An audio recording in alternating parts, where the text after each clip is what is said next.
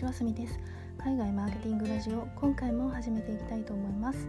このラジオは広告制作会社でプロデューサー兼マーケターとして働く私すみが本業のマーケターにも副業のマーケターにも役立つ海外のマーケティング情報や海外の情報を集めるためにやっている英語の学習についてお話ししていくラジオです。ということで今回も始めていきたいと思います。え今回のテーマは音読筆者が英語力を爆上げするということでお話ししていこうと思います。えー、っと久しぶりに英語の勉強に関するお話をしていこうと思います。えっと私は毎日使える英語を身につけたいと思っていることもあって英語の音読は毎日必ずやるようにしているんですけれどもこの音読とセットで音読筆者というものをやっています。えー、っと音読とかはやりなさいって言われている記事や書籍が多いのでやろうかなって思っている人は多いと思うんですけれどもこの筆者っていう作業に関してはあまり知られていないような気がしますでも実はこの筆者をやることで TOEIC のスコアも伸びるというふうに言われていて私自身も結構英語の記憶の定着が良くなったかなっていうふうに感じています。なので今回はこの音読筆者のやり方と効果についてお話ししていこうと思います。まず音読筆者がどんなものかっていうことなんですが漢字で書くと筆に写すと書いて筆者と書きます。読んで字のごとくなんですけれども英文を音読して音読した英文をノートに書き写すっていうトレーニングになります。でなぜ音読筆者が英会話の学習に有効なのかということなんですけれども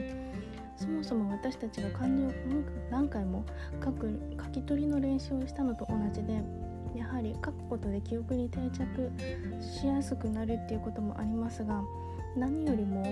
人間の五感をフル活用したトレーニングになるので定着しやすいっていうふうに言われています。まずこう視覚伝達的な意味でテキストを読むっていうこと,、えー、っとそれから読んだ自分の音読の音を聞くことで聴覚に働きかけることができるっていうこと。そして文字を書くことで手を動かすっていうことになるので体を動かして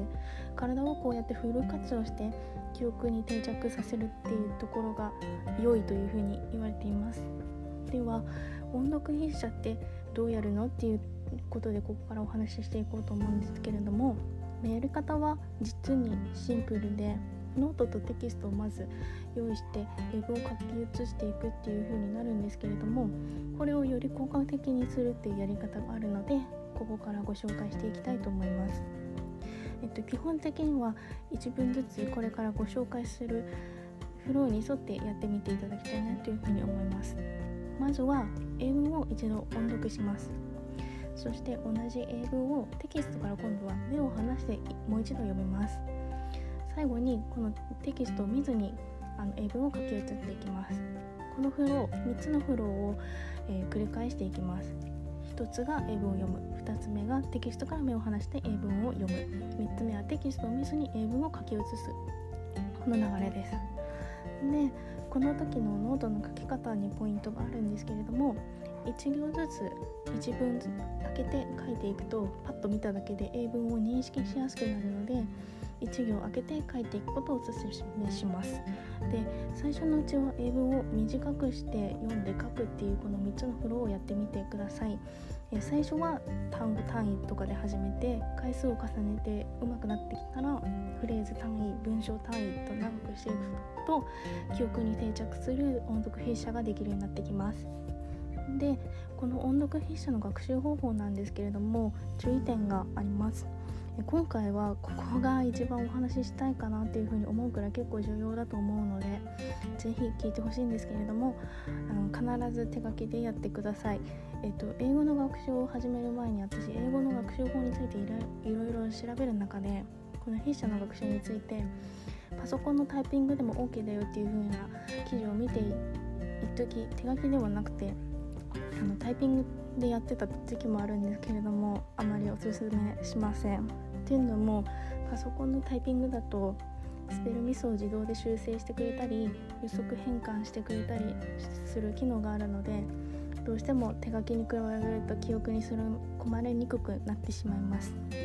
これは漢字が書けるようにな書けなくなってくる。パソコンばっかりやってると漢字が書けなくなってくるような感覚と似てるかなっていうふうに思います。ちなみに以前の私と同じように手書きではなくタイピングで筆写をやっていたという方の事例もあって TOEIC のスコアがやはり手書きの人には伸びるっていうふうに言われてるんですけれどもタイピングだとほとんど伸びないっていう事例もあるそうです。